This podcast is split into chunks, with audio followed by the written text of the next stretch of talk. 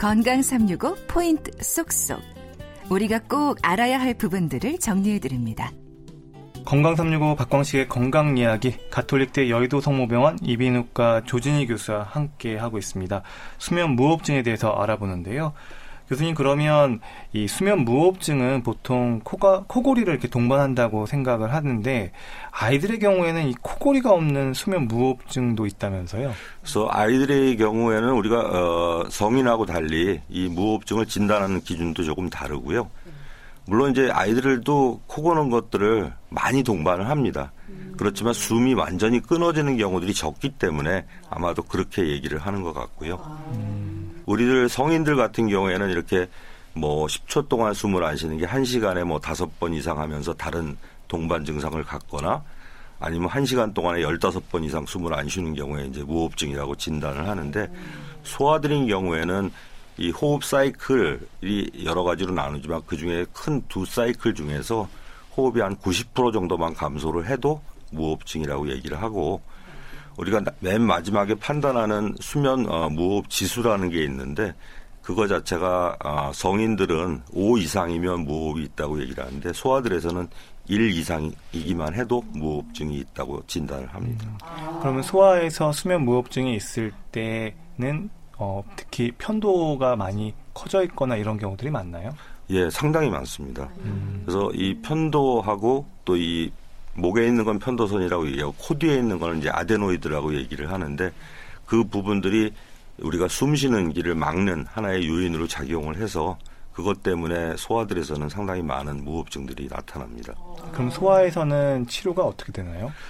그래서 일단은 어 제일 중요한 건 해부학적 구조가 어떤지를 먼저 보는 게 중요하고요. 그래서 우리가 목에 있는 편도선, 또 코에 있는 코뼈, 또 혹은 무슨 뭐 알레르기 비염이 있거나 그래서 코에 있는 점막이 많이 비대해져 있는지를 확인하고 코를 통해서 우리 목 뒤에 있는 아데노이드가 어떤지를 확인하는 것이 제일 중요하고요. 그 많이 커져서 이 상기도 부분을 막을 수 있는 그런 부분들은 뭐 수술적인 치료나 약물 치료를 동반한 치료 등을 해서 호전되게 만드는 것이 하나의 치료 방법입니다. 음, 소아에서 코골이나 수면 무호흡 같은 것들을 방치했을 경우에는 어떠한 영향을 끼칠 수가 있나요? 그래서 제가 어, 보호자분들한테 말씀드리는 제일 큰 거는 물론 이제 수면 무호흡으로 인해서 다른 부분 뭐 성인들처럼 뭐 심혈관, 뇌혈관 이런 거보다는 오히려 소아들은 이제 막 성장하고 있는 어, 세대들이고 또 이 성장 호르몬은 우리가 잠을 잤을 때 제일 먼저 초기에 성장 호르몬이 분비가 되거든요. 근데 이제 아이들인 경우에 이런 깊은 잠에 들어가지 못하고 수면을 적절히 취하지 못하면 이 성장 호르몬 자체도 일단 나오는 것들이 떨어지게 됩니다. 그래서 전신적인 다른 문제도 있지만 아이들 성장에도 굉장히 중요한 게 있고 또 그런 부분이 대부분 코로 숨을 쉬거나 하는 부분을 막고 있기 때문에 아이들이 어떤 일에 집중하는 이런 집중력, 그다음에 기억력 이런 것과도 같이 연관될 수 있습니다. 어, 그러면 방치해서는 안 될 것 같은데요. 그런데 편도나 아데노이드의 문제일 경우에는 결국은 수술적 처치가 필요할 것 같은데요. 네. 그런데 아이들은 수술에 대해서 부모님들이 많이 고민하실 것 같아요. 그 시기가 있지 않나 싶어서요. 예, 대부분 이제 그런 얘기를 많이 하십니다. 왜냐하면 아 이거 편도선 띄어내면 그럼 어떡할 것이냐.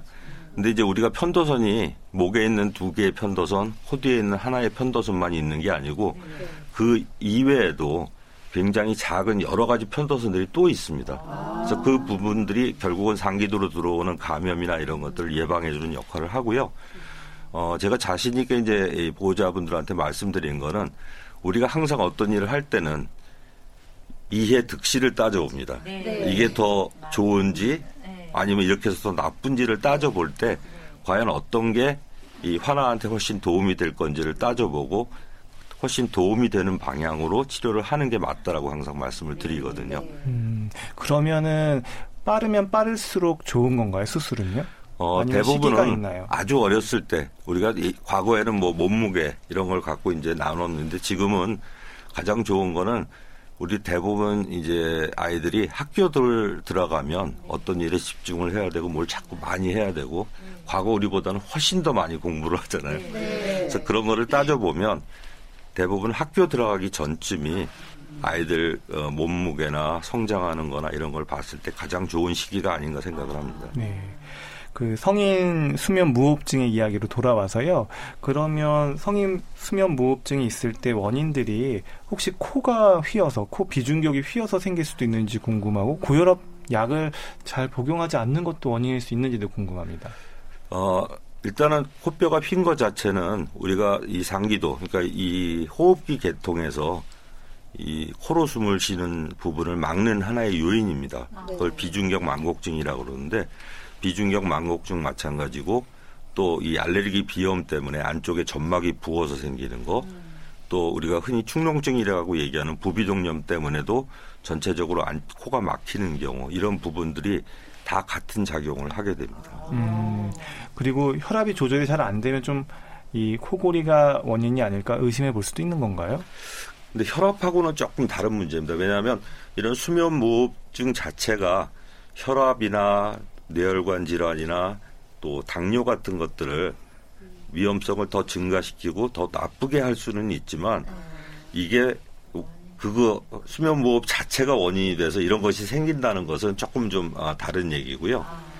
일단 갖고 있는 것들이 이런 수면 무호흡을 치료를 하면 다른 병들이 굉장히 호전이 된다라고 말씀드릴 수 있습니다. 음, 그리고 이 수면 무호흡이나 이 코골이로 좀 고생하시는 분들한테 좀 어떤 생활 습관 요법들을 좀 권고하시나요? 어, 대부분 이제 여러 가지 치료법 중에서 우리가 비수술적인 치료법 중에 하나인데요. 일단 비만을 조절하시라고 항상 말씀드립니다. 그래서 체중 조절하는 거, 또 지속적인 운동을 하는 거. 어, 우리가 아까 어, 말씀드렸지만 이제 나이를 먹어가면서 젊었을 때는 왜 에, 굉장히 팔팔하다고 얘기하잖아요. 그거는 모든 근육들이 긴장도를 유지하고 항상 어, 우리가 무슨 일을 할 때도 굉장히 편하게 쓸 수 있게 항상 준비가 되어 있어요. 근데 나이를 먹어가면 우리 축축 처진다고 그러죠. 이 숨 쉬는 근육들도 같이 다 처지고, 그다음에 목젖 있는 부분도 다 처지고, 그러니까 이런 부분들이 축축 늘어져 있고 힘을 쓰지를 못해요. 그래서 그런 부분들을 강화시키는 거는 역시 유산소 운동이나 이런 운동들을 통해서 해주면 근기능도 강화가 되는 것들도 있고요. 또 하나는 우리가 잠을 잘 때 아주 심한 분들은 단순히 잠자는 위치만 조금 바꿔주는 것 같고도 물론 치료가 되는 건 아니지만 증상 자체가 조금 호전되는 거를 알 수가 있습니다. 그래서 그런 자세를 조금 유지해주는 그런 부분들을 말씀드립니다. 베개도 도움이 될까요? 아, 물론 베개도 도움이 됩니다. 왜냐하면 우리가 잠잘 때 이 숨쉬는 길 자체가 어떤 위치를 갖느냐에 따라서 달라지거든요. 근데 높은 베개를 비면 이 숨쉬는 길 자체가 꺾이게 됩니다. 그래서 차라리 목 부분에 베개를 비고 숨쉬는 길을 열어주는 것들이 훨씬 더 도움이 됩니다. 네.